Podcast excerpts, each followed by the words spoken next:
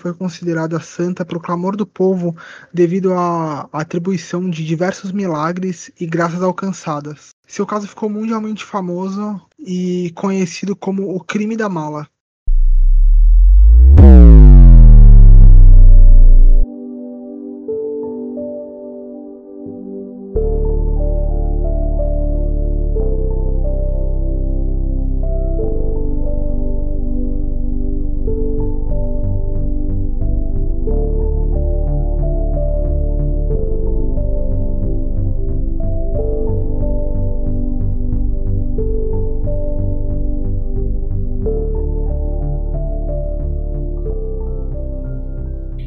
7 de outubro de 1928, o navio francês Massilia estava atracado no Porto de Santos, sendo preparado para partir em mais uma viagem para a Europa.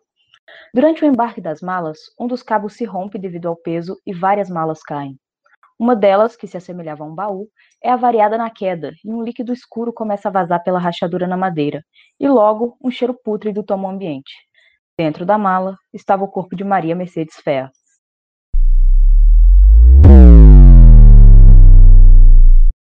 Sejam todos bem-vindos a mais um episódio do Estranho Cast. E não, não, hoje não é um café da meia-noite, hoje é a estreia de um programa novo. Sim, eu tinha prometido novidades, não a novidade que eu tinha prometido, mas novidades são sempre boas. É... Estamos começando um projetinho aqui, uma dose de crime com a Elida, que é a nova membro fixa aqui da bancada. E esse o projeto vai acontecer uma vez por mês, todo começo de mês no seu feed. Então, se você é, é um assinante, acompanha aí, é, prestigie e vamos lá, que finalmente está saindo esse episódio. E para hostear dessa vez, eu que vou acompanhar, é, comigo, Elida. E aí, pessoas, é, vamos, vamos começar esse projeto aí. Eu acho que vai ser bem legal a gente falar de, de crime, é, coisas que, o povo gosta, né? Porque as pessoas gostam de falar de crimes e gente morta, é isso. É... Eu não faço ideia por que, que isso começou desse jeito, por que, que eu tô rosteando isso, eu ainda não tô entendendo o que, que aconteceu, foi muito rápido e eu tô aqui, é isso.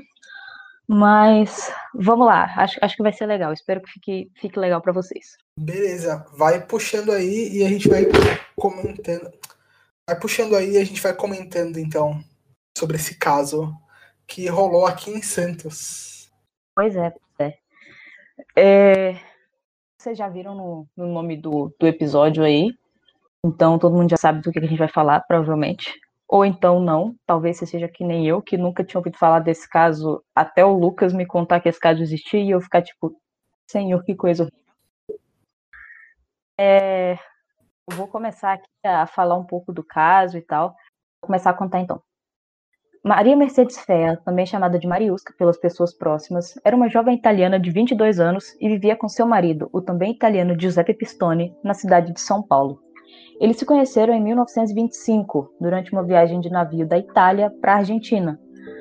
E descobriram que, por coincidência, eles tinham nascido na mesma cidade da Itália. Eles começaram a namorar, se não me engano, naquele mesmo ano, e em fevereiro de 1928 eles se casaram. Então eles decidiram morar em São Paulo para tentar uma vida melhor e onde Giuseppe começou a trabalhar na casa de salames e vinhos de seu primo, Francesco Pistone. O casal vivia em um pequeno aposento que eles alugavam em um prédio localizado na Rua da Conceição, número 34. É, Francesco, o primo. Hum, pode falar. Não, não, eu queria pontuar, né, que é, é bizarro, né, porque esse caso ele acontece em Santos, né, ele ficou famosíssimo em Santos. E eu, eu ouço dessa história desde pequeno, não, não a história completa, claro, mas tipo, os meandros dessa história desde que eu sou bem novo. E foi muito marcado, né, por ter acontecido aqui. Mas é, é bizarro saber que eles moravam em São Paulo, né, tipo, a 40, 50 minutos daqui. E o pessoal de São Paulo quase não fala do caso, né? Acho que, se eu não me engano, foi ficar mais famoso, assim, pra mídia depois de um linha direta e tal, que aconteceu. que eu também só fui descobrir que teve depois de grande pesquisando sobre o caso. Eu acho que é mais famoso em Santos porque a parte mais dramática, assim, popularmente conhecida a parte mais dramática que, que todo mundo viu acontecer foi no Porto de Santos, né? A parte da mala. É, é verdade, é verdade. É, e teve toda a parada pós, né? Pós essa situação e tal. É, e, Santos, e Santos gosta muito, né, dessa parada de. de é, canonizar pessoas e. Enfim, só um spoiler do futuro da, dessa pauta. mas Santos tem, tem essa parada, tanto que a gente tem alguns outros casos que eu pretendo trazer aqui mais pra frente. E daqui da, da região também. E vocês vão ver algumas coisas incomuns aí. Mas segue aí, segue aí a pauta que eu tô cortando ela. É, Francesco, primo de Giuseppe, que era o chefe dele, ofereceu para ele uma oportunidade de sociedade. E o Giuseppe aceitou, obviamente. Ele falou que repassaria ao primo 150 mil liras italianas, que ele supostamente estaria para receber da herança do pai dele. O Giuseppe então escreveu para a mãe dele pedindo que ela enviasse o dinheiro para ele. A mãe dele respondeu para ele que ele já tinha recebido toda a parte dele da herança e esse dinheiro que ele já tinha recebido, ele já tinha gasto, inclusive. É, mesmo depois de ficar sabendo dessa informação, se é que ele já não sabia disso antes, não fica claro, olhando várias fontes, não fica claro se ele já entrou na, nessa proposta de sociedade com esse objetivo ou se ele só ficou sabendo disso depois, não é um detalhe muito claro, mas depois de dessa troca de telegramas com a mãe dele, ele ainda manteve a mentira pro primo. E Mariuska, a esposa, descobriu. E percebendo que o marido estava planejando extorquir o primo, ela confrontou ele. Ele não pareceu se importar, não.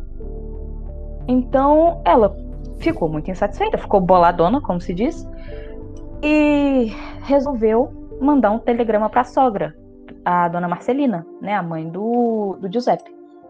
E ela escreveu esse telegrama para enviar para a sogra, contando o que, que ele estava fazendo, contando o que estava acontecendo e falando que não sabia qual era o limite que o marido dela tinha, que ela estava tipo muito assustada com o que ele estava fazendo, muito nervosa com o que ele estava fazendo. É... O problema é que o Giuseppe descobriu o telegrama. E aí eles brigaram de novo, eles tiveram novamente uma discussão sobre o assunto, só que dessa vez a briga foi mais acalorada. E pela motivação desse telegrama, no meio dessa briga acalorada, o Giuseppe mata a esposa no dia 4 de outubro de 1928, só sete meses depois do casamento deles. E ele mata ela sufocando ela com um travesseiro. É, a primeira noite depois que isso acontece, ele passa com o corpo dela ainda no quarto.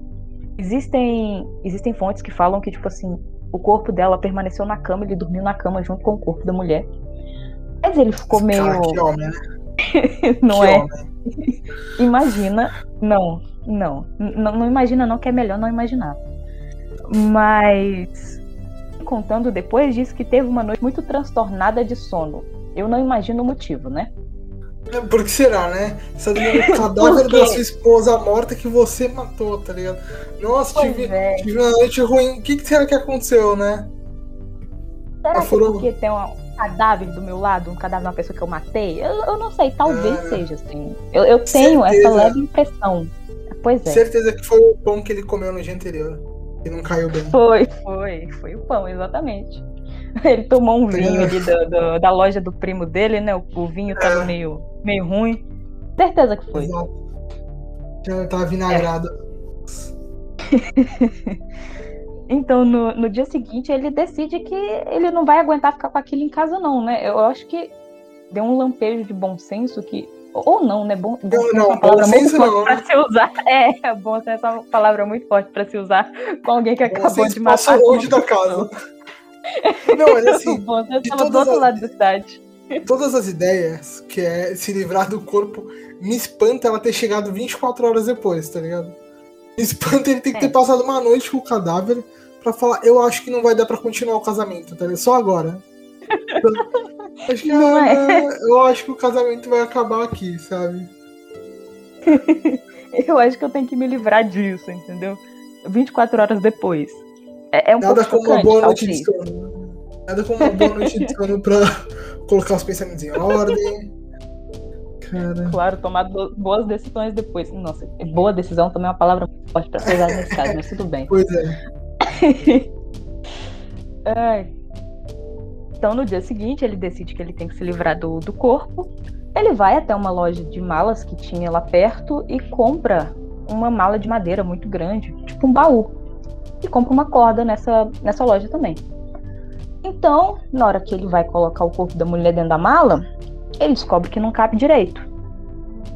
Aí ele força o corpo dela e decide, assim, aquela, aquelas ideias boas.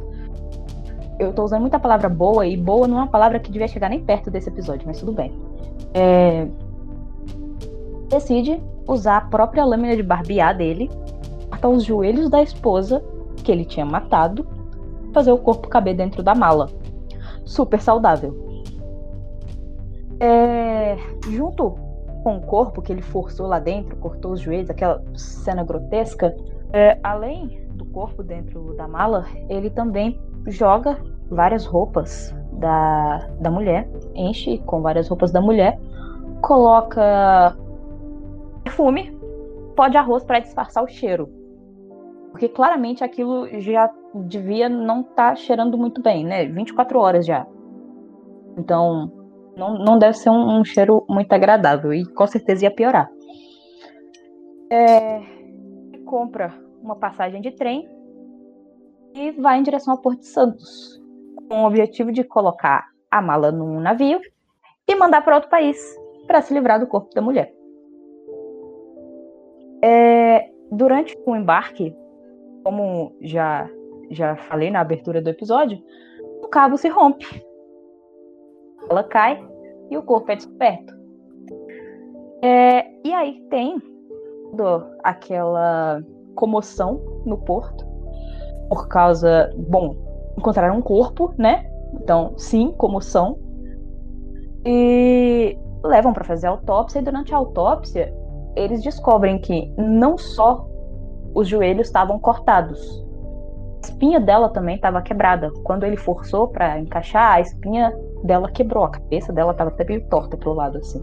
Inclusive tem fotos, não recomendo, mas tem fotos. Dá para achar no Google, colocar o nome do caso, mas eu não recomendo. Eu tô dando todas as dicas para vocês não fazerem. Não é bom, especialmente se você estiver almoçando para quem quiser ler sobre o assunto, uma, algumas matérias, tem um site, acho que é História, História de Santos, uma coisa assim. E aí, se você procurar por crime Sim. da mala, vai aparecer. É bem bacana. Ela tem referências e fotos e tal. Mas realmente não vejo porque são bem traumáticas. É, o que eu queria dizer sobre. Tem um link eu posso te mandar. Eu, posso, eu posso te mandar pra tu colocar na, na descrição do episódio. Eu não sei se dá pra deixar link na, na descrição, mas. Dá, dá. Dá sim. Eu coloco, coloco algumas referências pessoal.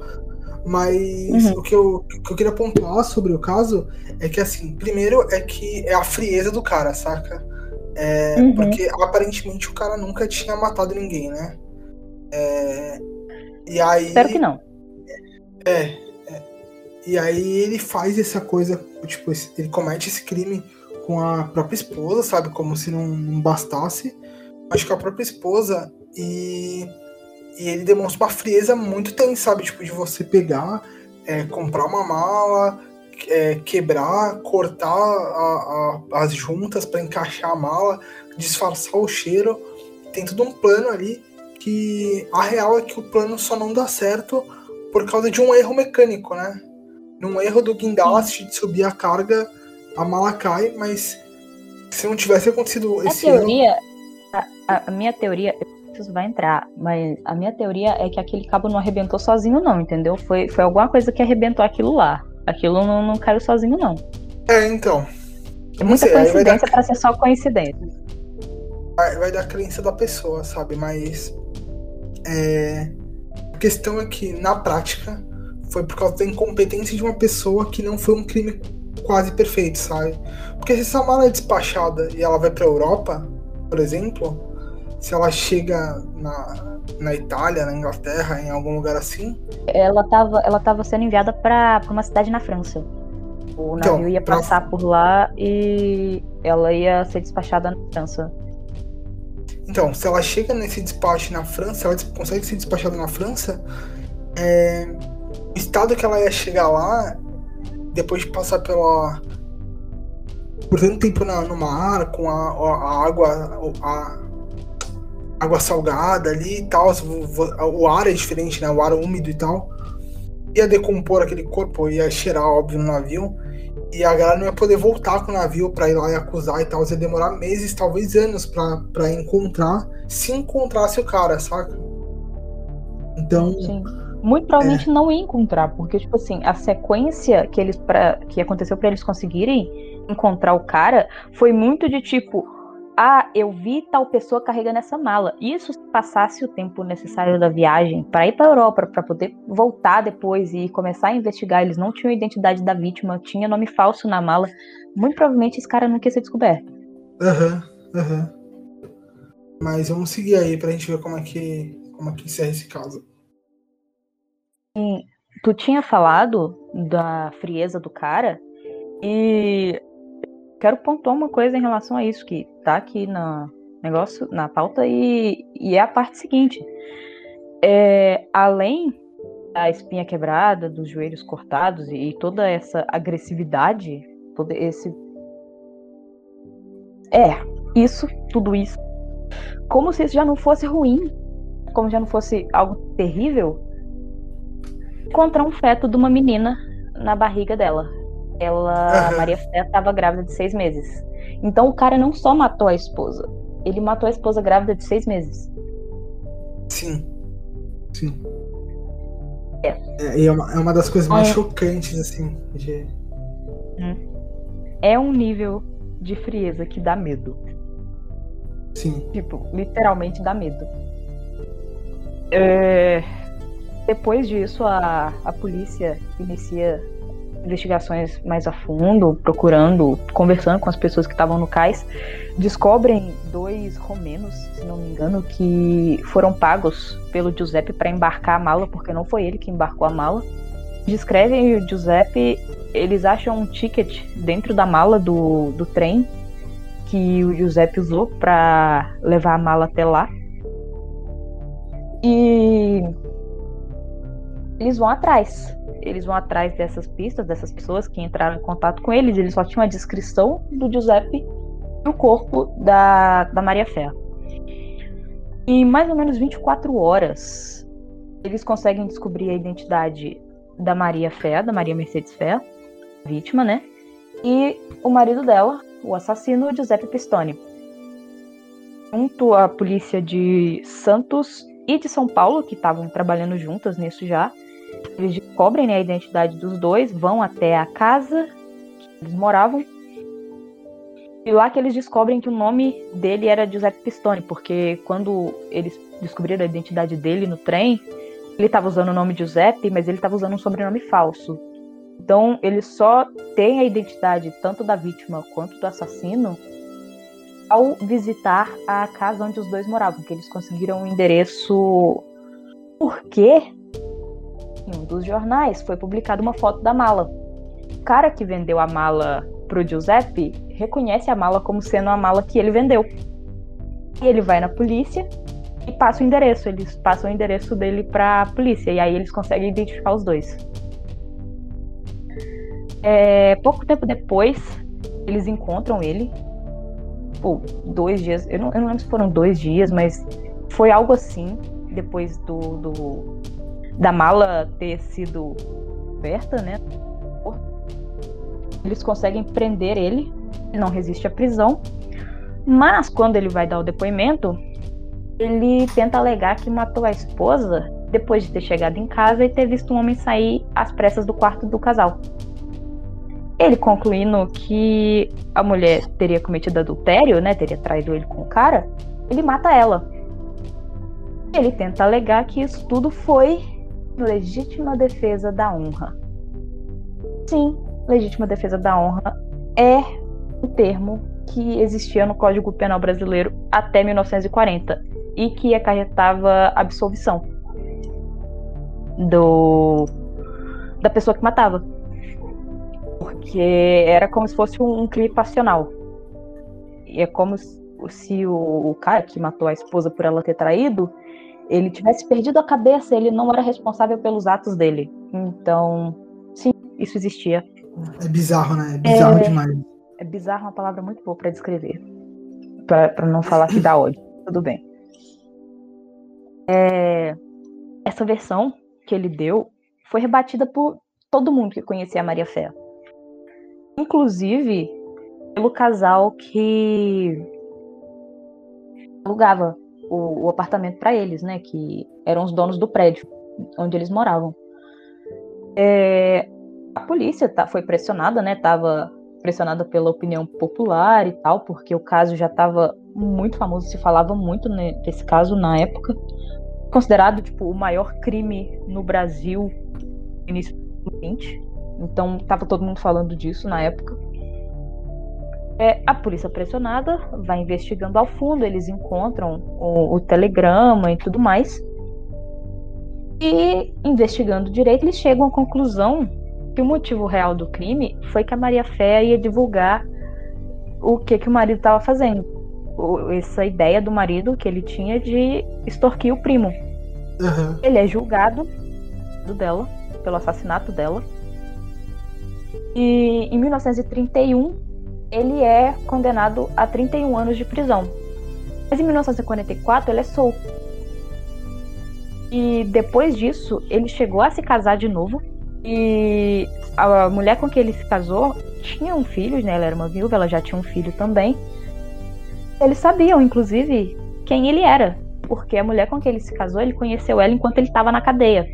Ela, se eu não me engano, era Isso é faxineira é lá, algo assim. Ele se casa com ela e morre em 1950 alguma coisa. E é. Então, é, a, a, primeira, a primeira parada é que eu, eu entendo, vai ter um monte de, de gente falando e tal, tem, tem artigos científicos de psicologia falando sobre o caso, mas eu não entendo como alguém consegue se apaixonar por serial killer e coisas assim, tá ligado? Ou no caso desse cara que não é um serial killer, mas é um, é um, um assassino cruel e tal. É... Eu não sei como é que as pessoas conseguem se apaixonar e casar com um cara desse. E não é um cara tipo de redenção, tá ligado? Não é um cara que se, se redimiu e. E eu nem sei se é possível isso acontecer, tá ligado? Só. Uhum.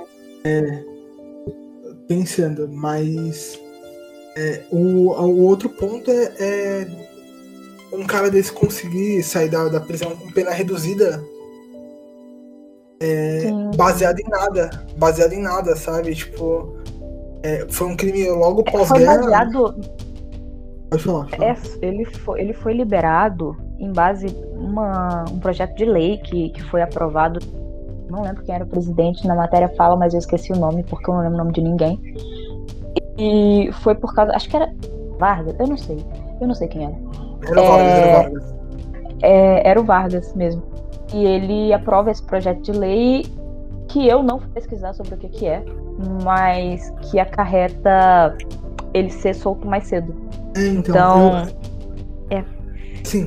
Pra, pra quem me conhece, sabe que eu sou um defensor ferrinho da, da reabilitação de crimes, sou contra a, a, a pena por reclusão e tal, mas é que alguns casos é muito é muito tenso, são vários níveis, sabe? Tipo, não é um caso, não passando pano para nenhum tipo de caso de assassinato, mas não um caso daqueles casos que rolou uma briga e no meio da briga rolou um assassinato e aí a pessoa correu e fugiu e tal. Não, é um caso que rolou uma briga. É, não foi um, um acidente, né, cara? Exato, não é um acidente doméstico. É um cara que cometeu um assassinato, dormiu do lado de um cadáver, acordou, saiu, comprou uma mala, uma corda, quebrou o cadáver, colocou dentro de, um, de uma mala, desceu com nome falso. É, contratando outras pessoas para despacharem a mala, sabe? É uma parada muito planejada e ele teve muito tempo para se arrepender. Aí ele vai se arrepender Sim. dentro da cadeia, é muito estranho. Aí, tipo, ai, ah, mas ele se arrependeu e tal. E aí, cara, sei lá, sei lá. É, é, é muito esquisito. O... E, e, não é o caso de um cara, tipo, aquele serial killer que. espero a gente abordar aqui em algum momento sobre o, o caso. O. Não vou lembrar o nome dele agora, mas é o que se vestia de palhaço pra matar criança, tá ligado? E sim. só para fazer uma referência de patologia, quando ele era pequeno, né? E a mãe dele derrubou ele de cabeça. Ele criou um. Eu não sei se foi um cisto ou foi, se foi um tumor que pressionou uma parte do cérebro, onde ele tinha apagões e acordava com crianças mortas, tá ligado? Ele sempre ia trabalhar perto de crianças, então ele se vestia de palhaço, ia vender balões no, no, nos circos, nos parques, né? Aqueles parques de diversões. E quando ele vai preso, ele. É, é, ele nunca pede pra, pra viver em, cumprir a pena em liberdade, tá ligado? Ele é um prisioneiro exemplar. Tipo, bom comportamento, mega solícito e tal. E quando vão perguntar pra ele, né? O, a, o repórter vai entrevistar ele. Ah, mas você não pediu condicional nem nada do tipo? Ele fala, não, eu não quero matar de novo, eu sei que se eu sair eu vou matar. Então, de hum. fato era uma de fato era um, um, um distúrbio. Distúrbio é, é, psicológico, psiquiátrico ali, que afetava a, fisiologia, a fi, fisiologia dele e fazia com que ele tivesse apagões e matasse. Tipo, não é um caso desse, saca? Um caso, tipo, é, é, é muito. É muito tenso você pensar que isso acontece num, num rompante logo depois ele vem planejando toda essa parada. Provavelmente é algo que ele já tinha, sabe? Ele já tinha dentro dele, ele já tinha pensado, até porque é muito difícil planejar uma parada dessa é, em um dia, saca? Se um dia pensar como você vai se livrar de um corpo, ele já tinha feito esse exercício na mente dele algumas vezes antes disso. É, uhum. e, e, e, uma coisa que você comentou, né, sobre a, a pressão pública, né? Hoje a gente sabe que é um problema, né? A gente sabe que é um problema.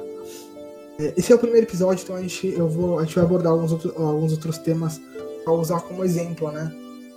E nesse caso, a pressão pública pressionou para que a polícia agisse mais rápido e os, os investigadores encontrassem. Eu não, eu não vou lembrar agora o nome do cara, do investigador-chefe é, que, que, coordenou, a, que é um cara. O cara foi genial. Né? É, ele ficou até famoso, eu não vou lembrar agora. Vou achar o nome dele aqui agora. É, mas ele foi um cara muito frio que organizou ali as informações Aqui, ó, delegado Armando Ferreira da Rosa. Isso. É, ele conseguiu organizar todas as pistas ali e fazer um trabalho bem, bem linear para encontrar o, o Giuseppe. E. Hum. Mas teve.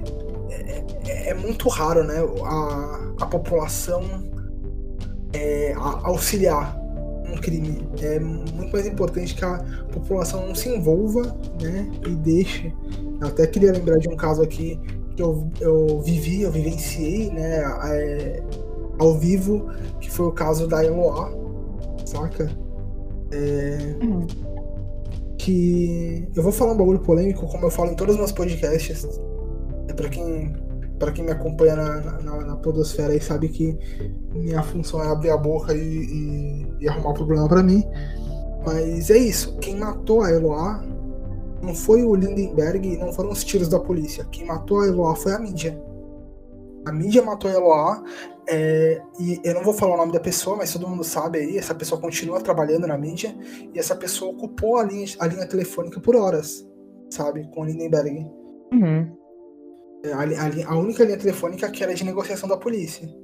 E. E aí eu acho, né, que nesse caso aí do crime da mala, com o Giuseppe é, e com a. E com a Maria, é, o que acontece é que rola uma pressão para que se trabalhasse mais, porque a gente estava num período pós-guerra que o Brasil tinha é, saído relativamente ileso, né? Da Primeira Guerra Mundial. Uhum. E. Mas estava todo mundo muito chocado. E aí, tipo, logo no pós-guerra acontece esse crime hediondo, né? Com, com imigrantes italianos. Que ainda é muito comum aqui no estado de São Paulo e tal. E. E aí acontece esse caso bizarro, e aí a população pressiona e tal, e aí a, a, o poder público vai lá e, e disponibiliza a verba para realmente encontrar e resolver. mas teve muito caso que aconteceu que não foi resolvido tão rápido. E muito porque é tipo assim, na visão das pessoas da, da época, é assim, morreu, morreu, sabe? Morreu, beleza. Sim, sim. A gente tenta impedir o crime antes que ele aconteça, sabe? Depois que aconteceu, dane-se, tá ligado? Tipo, é isso aí. Lide, lide com o fato. Tem, tem um detalhe, é, essa questão da versão popular e tal. É, eu não posso afirmar isso, mas eu não duvido de que se não fosse por isso, a polícia não teria investigado a mais, não teria descoberto o telegrama e talvez ele tivesse sido absolvido pelo defesa uma defesa da honra. Com, com certeza, com certeza. É, sim, sim. Hoje em dia a nossa Constituição ela prevê algumas outras coisas, né? Mas na época a Constituição ela validava muito esse tipo de coisa, sabe? Defesa da honra e coisas assim. Então é muito provável que ele fosse absolvido se não tivesse uma pressão popular, né? Ah, uhum. se não tivesse aquele show em volta do lugar e tal. O que hoje também é um problema, porque muita gente inocente é, é penalizada por causa de show, por causa de mídia, né? De, determinando quem, quem morre e quem não morre. É, inclusive, falando de, falando de mídia, é, sobre um outro caso que a gente vai abordar em algum momento, é, é, é, sou viciado nesse tipo de coisa, que é o caso da Dália Negra, né? Que a, a mídia influenciou ativamente no caso e o caso nunca foi concluído. Então. Influenciou caso... positivamente e negativamente. É, é. Mano, mas assim, foi mais negativamente porque não conseguiram concluir o caso. Porque a mídia se metia muito. Hum. Mas no caso do Brasil, é, a mídia influenciou para rolar uma pressão popular e, e, o governo por liberar mais verba, principalmente porque aconteceu no Porto de Santos, que ainda é o maior porto da América Latina, né, um dos maiores do mundo. E naquela época era um porto não só de embarque e desembarque de carga, né? Tinha muito embarque e desembarque de pessoas ali. Então é, começou a rolar um, uma tensão, porque podia ser um criminoso no porto, né? Alguém que trabalhasse no porto, podia ser alguém de algum navio, é, alguém que tivesse desembarcado. Então isso uhum. geraria um pânico e geraria uma crise econômica ali na, na região, né? Então foi meio que veio a calhar so, solucionar esse caso. Eu cheguei, eu cheguei a comentar na hora que eu tava contando sobre o caso, que eles ficaram muito preocupados na época, porque em alguns, alguns anos antes tinha acontecido algo meio semelhante de um cara que tinha matado um, um, um conhecido dele, enfiado numa mala e estava tentando jogar a mala do, do navio. Conseguindo embarcar com a mala, estava conseguindo tentando jogar ela da borda do navio. E aí ele foi preso, descobriram e tudo mais. E eles estavam achando que, tipo, podia ser algo parecido de novo, entendeu? Podia ser o mesmo cara até. Se eu não me engano, o cara tava solto na época. Eles acharam que ele podia ter voltado para Santos. Assim, muito da, da, comoção inicial aconteceu por isso também. Uhum. É, é, é o, o, medo de virar um modo operandi, né? De, ou, ou de, de, de ser uma solução para coisas, né? Tipo, ah, vamos jogar coisas de navio, né? Vamos jogar.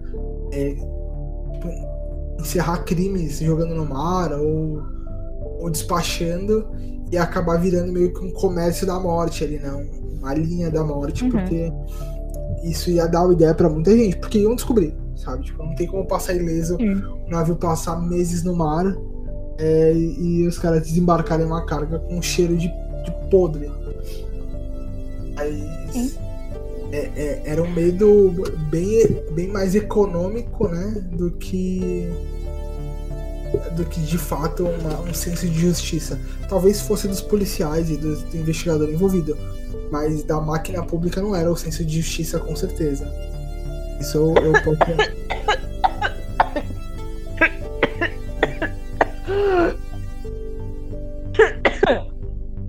Caralho! Tá tudo bem? Engasguei. Não morra, não. Quase. Mas. Tá tudo Vou bem. voltar. Bebe água, bebe água.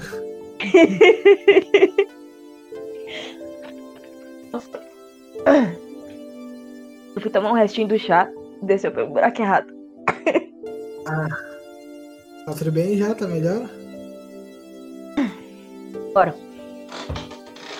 Então. E, aí- e com certeza não, não era a vontade da máquina pública ali é, gastar dinheiro pra cuidar de um, da morte de uma, de uma imigrante de 22 anos, sabe? Que provavelmente não tinha uma renda. Se fosse de uma família Real. rica, com certeza iam estar resolvendo ali na hora, mas não era. Era alguém que morava de aluguel ali, 22 anos. E eles estavam lidando com um homem, um homem respeitável, sabe? De uma família é, respeitável, já, é, já é, estável na cidade de São Paulo, né? Porque o primo dele tinha uma casa de vinhos, né? De vinhos e queijos. Então, muito provavelmente esse cara ia sair. ia sair absolvido.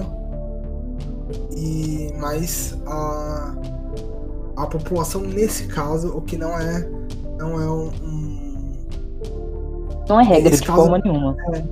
é nesse, pra mim a exceção que faz a regra, né? É, e, Hum. e naquela época não tinha, a gente não tinha uma legislação tão boa pra galera reclamar. Nossa legislação é boa, nossa legisla... As pessoas que fazem cumprir a, a legislação não são. Mas a, a legislação é muito bem escrita e prevê muita, muitas coisas. Problema é quem coloca elas em- ela em prática. Então isso não é uma desculpa pra vocês criarem show em volta de, de assassinatos e tal. Eu vou até falar de, um- de uma paradinha rapidinho, um, um off-topic que tem a ver com isso, que é da. É- a gente tá aqui falando sobre true crime e tal, é, é muito legal, uma parada em- muito legal, né? Bizarro, né? Falar que, mas é interessante. Porque destoa tanto da, da, da nossa realidade, assim, do nosso dia a dia, que chega a ser interessante. Então, a gente é, quer saber, quer conhecer e tal. É, ele, é intrigante pra gente. E desperta a curiosidade. Mas tem uma coisa que eu acho bem tenso, que é uma coisa as fotos saírem na mídia, a gente lá consumir, entender o caso e tal, e a gente avisar, que nem a gente tá fazendo aqui, que as fotos são, são chocantes, as fotos são pesadas, não, não vão assistir, a menos que você tenha é, estômago forte pra isso. E Não Você- esteja almoçando. É sério, gente. Experiência própria. Não Exato, veja comendo. Mas é, o que acontece hoje, que eu já vi, eu não, eu não faço parte de nenhum, porque eu não, eu não curto esse tipo de coisa. É, grupos de WhatsApp e grupos de Facebook que, que só divulgam tragédia, saca? É, Hum. Pessoas esquartejadas e não é pela história da pessoa, sabe? Não é pra, pra que a história não se repita, é a foto pela foto. É a foto da desgraça pela foto da desgraça, é uma decapitação da Al-Qaeda, é um, uma, o crime cobrando uma dívida, é o crime organizado cobrando uma dívida, é um acidente de trânsito, é o pessoal tirando fotos de, de pessoas acidentadas e publicando sem filtro nenhum, sabe? Sim, É, é simplesmente por ser chocante. A galera publica e assume isso por Sim. ser chocante. E, tipo, eu acho isso muito errado. É, é o glamour da desgraça alheia, saca? E Hum, Sim. Então, eu já, eu já vou fazer um, começar um disclaimer e fazer um paralelo aqui. É, se você é um ouvinte recorrente aqui do canal, do, do, do Streamcast, ouve os outros projetos e tal, é legal, muito bacana você está ajudando. Se você é um ouvinte novo que só curte True Crime e você é desse tipo que faz parte de, de um grupo de WhatsApp que propaga desgraça, coisa assim, é, pode ir embora. A gente não quer esse tipo de público aqui. Tá? É, então, Real. Real. Até porque dá medo. fora. a- É, não é É isso, só da medo, eu- não. é Eu tenho vontade de dar paulada, essa é real. Também, também. E gastar o réu primário, que eu, que eu jamais faria com um imbecil desse. Mas. Então. Sai fora, tá ligado? Sai fora. Ou, ou se conscientiza. Ou entende que isso é uma bosta, que você não ia gostar que fizesse isso com a sua mãe, por exemplo. ou com seu pai, ou com seu Sim. irmão, sabe? Ele tá andando na rua, sofre um acidente, e em vez dos paramédicos estarem ajudando, tem um, tem um infeliz tirando uma foto, gravando um vídeo e divulgando para todo mundo a desgraça do seu familiar. Então, não faça esse tipo de coisa. Mas vamos voltar A galera esquece que, que são pessoas, né, cara? É. é Divulga não, tragédia não pela tragédia e esquece que são pessoas. Exato, exato. Não, e o, o, lance é não quer divulgar a tragédia, não quer contar o caso, ele só quer mandar a foto. Só quer expor. Expor a, a, o, o ápice da, da, da desgraça humana, sabe? Que é um, um, fotos de necrotério, fotos de, de, pessoas que às vezes passaram anos sofrendo e, e, aí rolou essa parada, e, ou pessoas que se acidentaram gravemente do nada, até faleceram. É, é, em volta de, de, todos esses casos, com certeza, eu garanto que em volta de todas essas fotos tem pessoas chorando. E uhum. tem alguém divulgando como, como. tipo, tem, tem amigos numa roda nesse momento falando assim: oh, me passa aquela foto ali, me fala daquele caso, ou, sabe? Olha isso daqui que eu vi, mostrando esse tipo de coisa. Então, sem pensar que tem pessoas do lado chorando, sabe? Em volta. De, quando você olha uma foto dessa, em volta dessas, de, dessa foto, com certeza sempre tem pessoas chorando. É, elas vão e vão continuar chorando. Esse é o ponto, sabe? É, o, o a, a, foto mais simples desses grupos, ela vai gerar um trauma para uma vida, no mínimo, no mínimo um trauma. Uhum. Mas disclaimer dado, vamos voltar aqui pro, pro caso. É, o caso. O caso em si foi encerrado, mas é, depois essa comoção toda que teve na época e tal, Maria Mercedes Fé passou a ser considerada santa pela população. E várias pessoas começaram a visitar o túmulo todos os anos. E mesmo que ela não seja canonizada oficialmente pelo Vaticano, Santa Maria Feia, como ela é chamada, é canonizada pela população. Ela teve inclusive uma capela erguida no, no cemitério onde ela está enterrada. É, e essa capela é usada para receber as pessoas que vão lá rezar. E muita gente que afirma ter alcançado bênção graças à Santa Popular. Atrás da capela, inclusive, podem ser vistas cerca de 150 placas de agradecimento de pessoas que foram lá, rezaram para Maria Fé e receberam um milagre, uma graça, conseguiram passar num vestibular, várias, vários tipos de, de, milagres diferentes são, são relatados e terem sido alcançados através de oração para ela. Uhum. Então, é, essa parte do caso que eu, que eu ouço, né, desde, desde pequenininho aqui, aqui em Santos, né, o caso que ficou muito uhum. famoso e até hoje as pessoas comentam. É, só para fazer um adendo aí, o nome do cemitério é Cemitério da Filosofia, é, tem muita gente famosa enterrada lá, inclusive. E cara, se você tiver a oportunidade de vir para Santos e gosta de história, lá é um lugar incrível para você dar uma olhada. É, eu sei que hoje é bem menos comum, mas até a década de 90, aqui, aqui em Santos, era uma prática muito comum as pessoas irem em cemitério passear. Olhar as lápides e tal. Parece meio mórbido, mas conta uma história o cemitério da filosofia em especial é um lugar bonito pra caramba se ver. Tem, tem capelas, tem, tem lápides ali lindíssimas com pessoas famosas e tal. Inclusive a capela da, da Maria da Maria Mercedes Fé. E e sobre esses milagres né, que acontecem até hoje as pessoas vão eu, eu, eu iria lá tirar uma foto para publicar mas estamos na pandemia então Fique, em casa e eu não vou tirar essa foto. Talvez no futuro, se a gente volte a abordar alguma coisa assim. Mas eu pretendo tirar fotos de alguns lugares aqui da cidade. Sempre que a gente for falar de algum caso aqui, pra publicar lá no Instagram, pra, pra galera poder acompanhar e tal. Mas se vocês procurarem é, no Google, vocês vão encontrar a capela, o cemitério. É bem, bem legal. E se vocês vierem pra cidade, pós-pandemia, lembrando. E tiverem curiosidade, vão lá, façam sua oração. É bem, bem bacana. É muito legal. É, toda essa toda essa estética, né? Porque é uma coisa que a população pegou e, enfim, se você acredita ou não, né?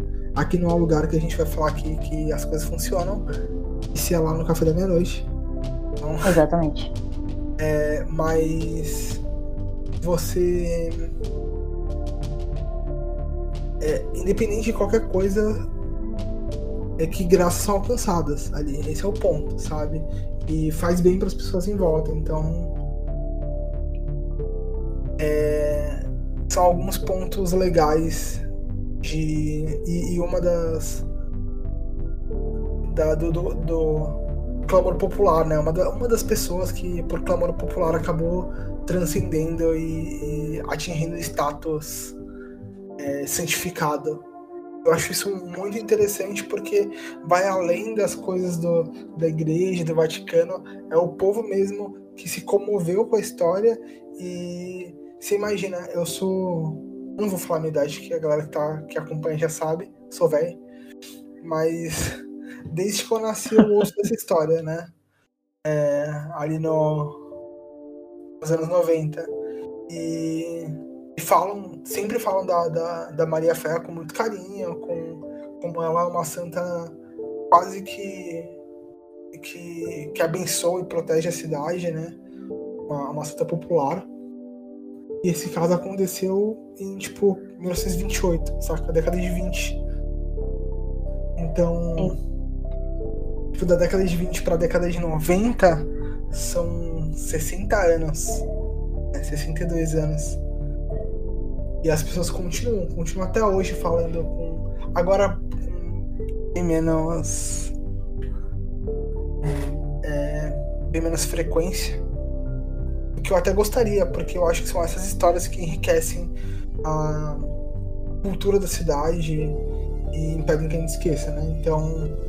É, eu acho que eu, eu e a Elida, a gente concorda nisso, que muito mais do que falar de um crime real que aconteceu, é a gente evidenciar como é bárbaro isso e homenagear a, a, pessoa né, que passou por essa situação.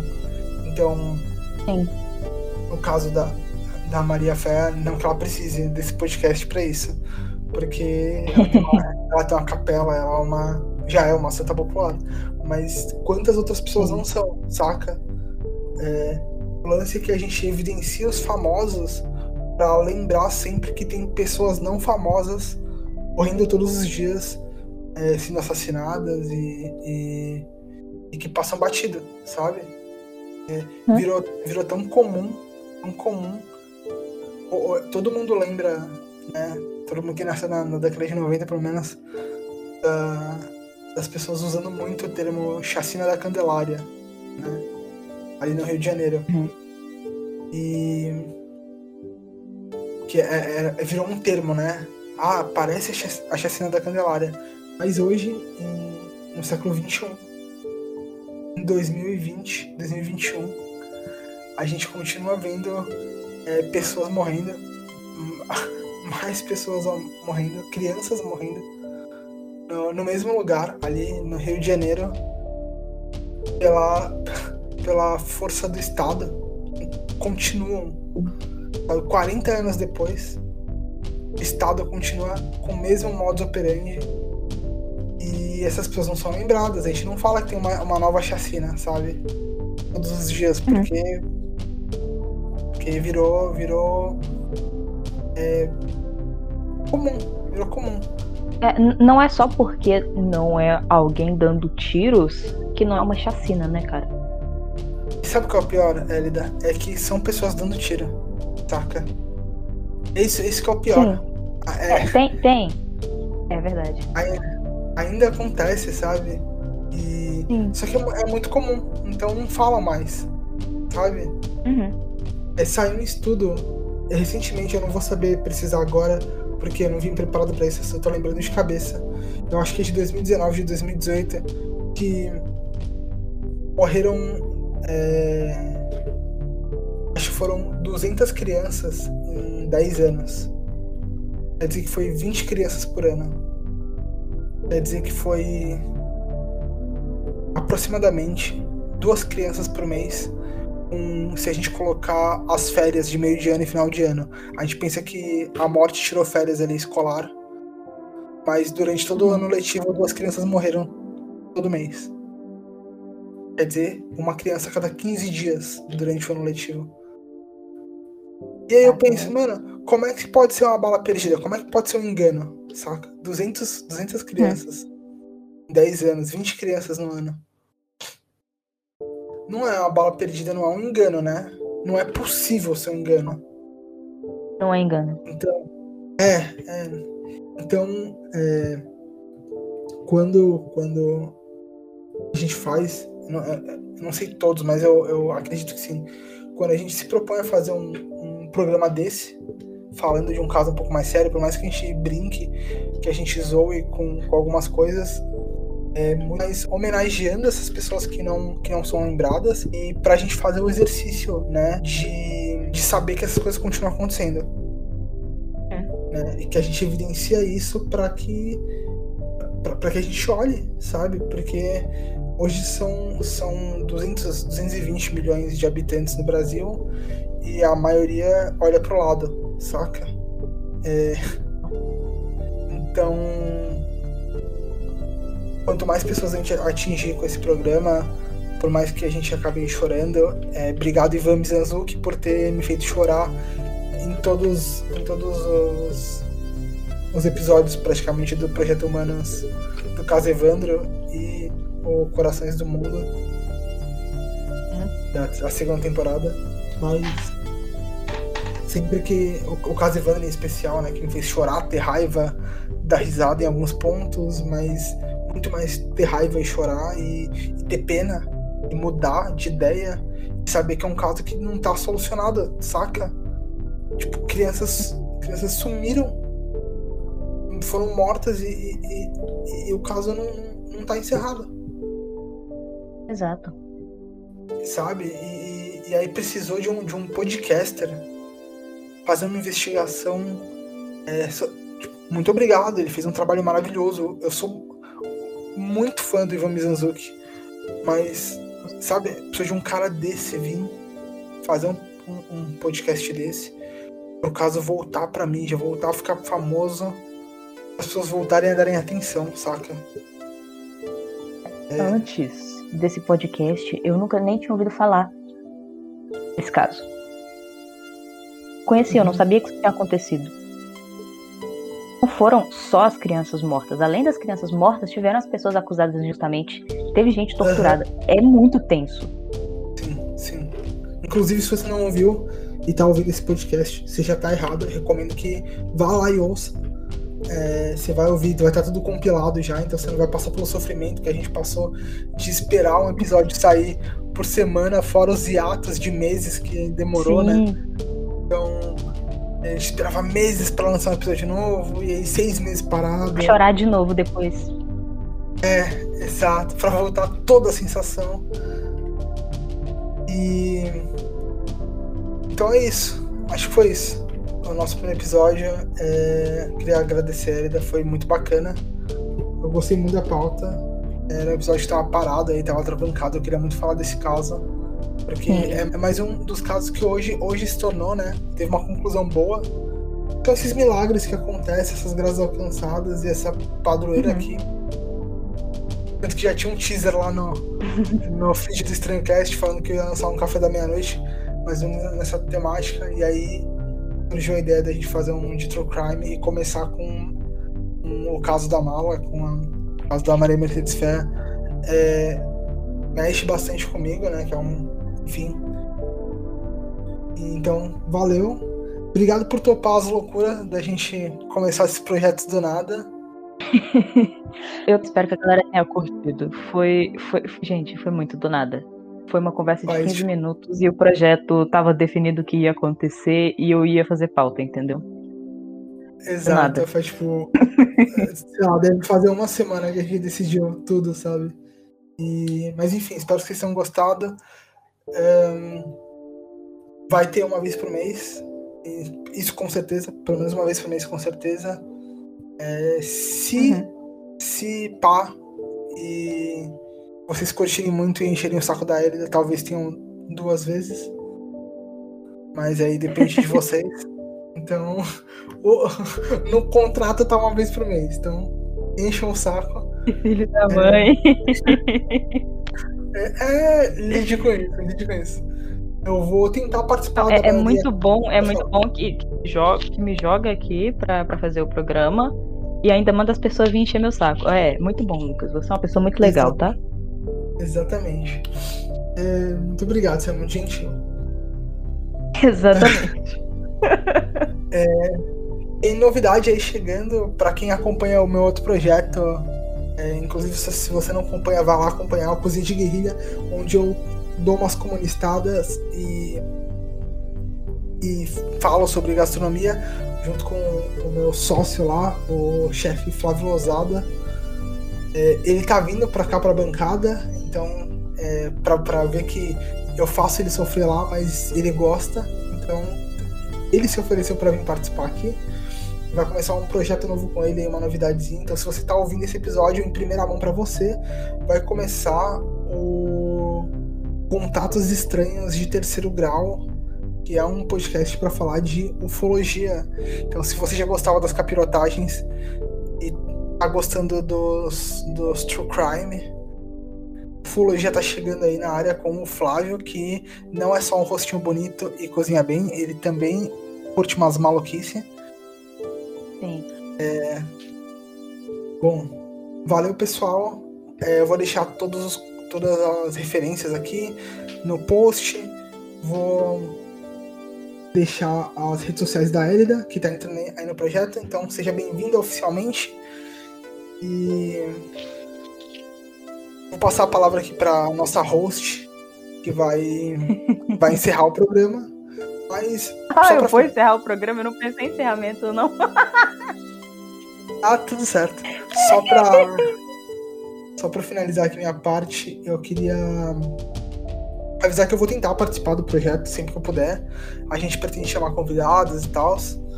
É, se vocês quiserem é, que a gente aborde algum caso, chama a gente por DM no Instagram, lá do EstranhoCast, ou nos nossos Instagrams pessoais.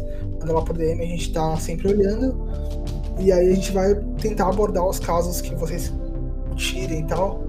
Então, ainda assim, vamos tentar chamar os convidados e se eu não puder participar, a Elida vai estar aqui sempre, com certeza. Até porque o programa é dela. Então, valeu, Elida. Vou passar a palavra aí pra você encerrar o programa. É, pois é. é... Valeu, galera, por acompanhado aqui até o final esse programa aqui. Estreia nossa. É... O Lucas falou que vai deixar as redes sociais aí embaixo, então é isso aí, tá aí embaixo. E Cara, se tiverem algum caso, pode mandar sugestão, aceito. Eu acho que é isso aí. Eu realmente não pensei em encerramento. Eu, o Lucas me tomou de, de surpresa aqui agora. E quando eu fico surpresa, eu fico perdido. O Lucas sabe disso, ele faz de propósito. Então é, é isso. Que eu acho. Eu pedi pra você fazer uma coisa. Faz o, faz o jabazinho ali do TV Pod e do, e do Jaca Freak. Pra galera. Verdade verdade, eu tinha esquecido disso. Eu, falo, eu falei que quando, quando me pegam de surpresa eu me perco, né? Eu esqueço das coisas. É, tanto eu quanto o Lucas estamos sempre lá no TV Pod, na Twitch, né? O... Exatamente, exatamente. Valeu, galera. Falou. O Lucas tá e eu tô bastante, bem mais que o Lucas, lá no twitchtv.jacafreak também. É, a gente joga RPG, a gente enche o saco no chat, e estamos sempre lá causando, porque é isso que a gente faz, a gente estimula o caos. É isso que a gente vive.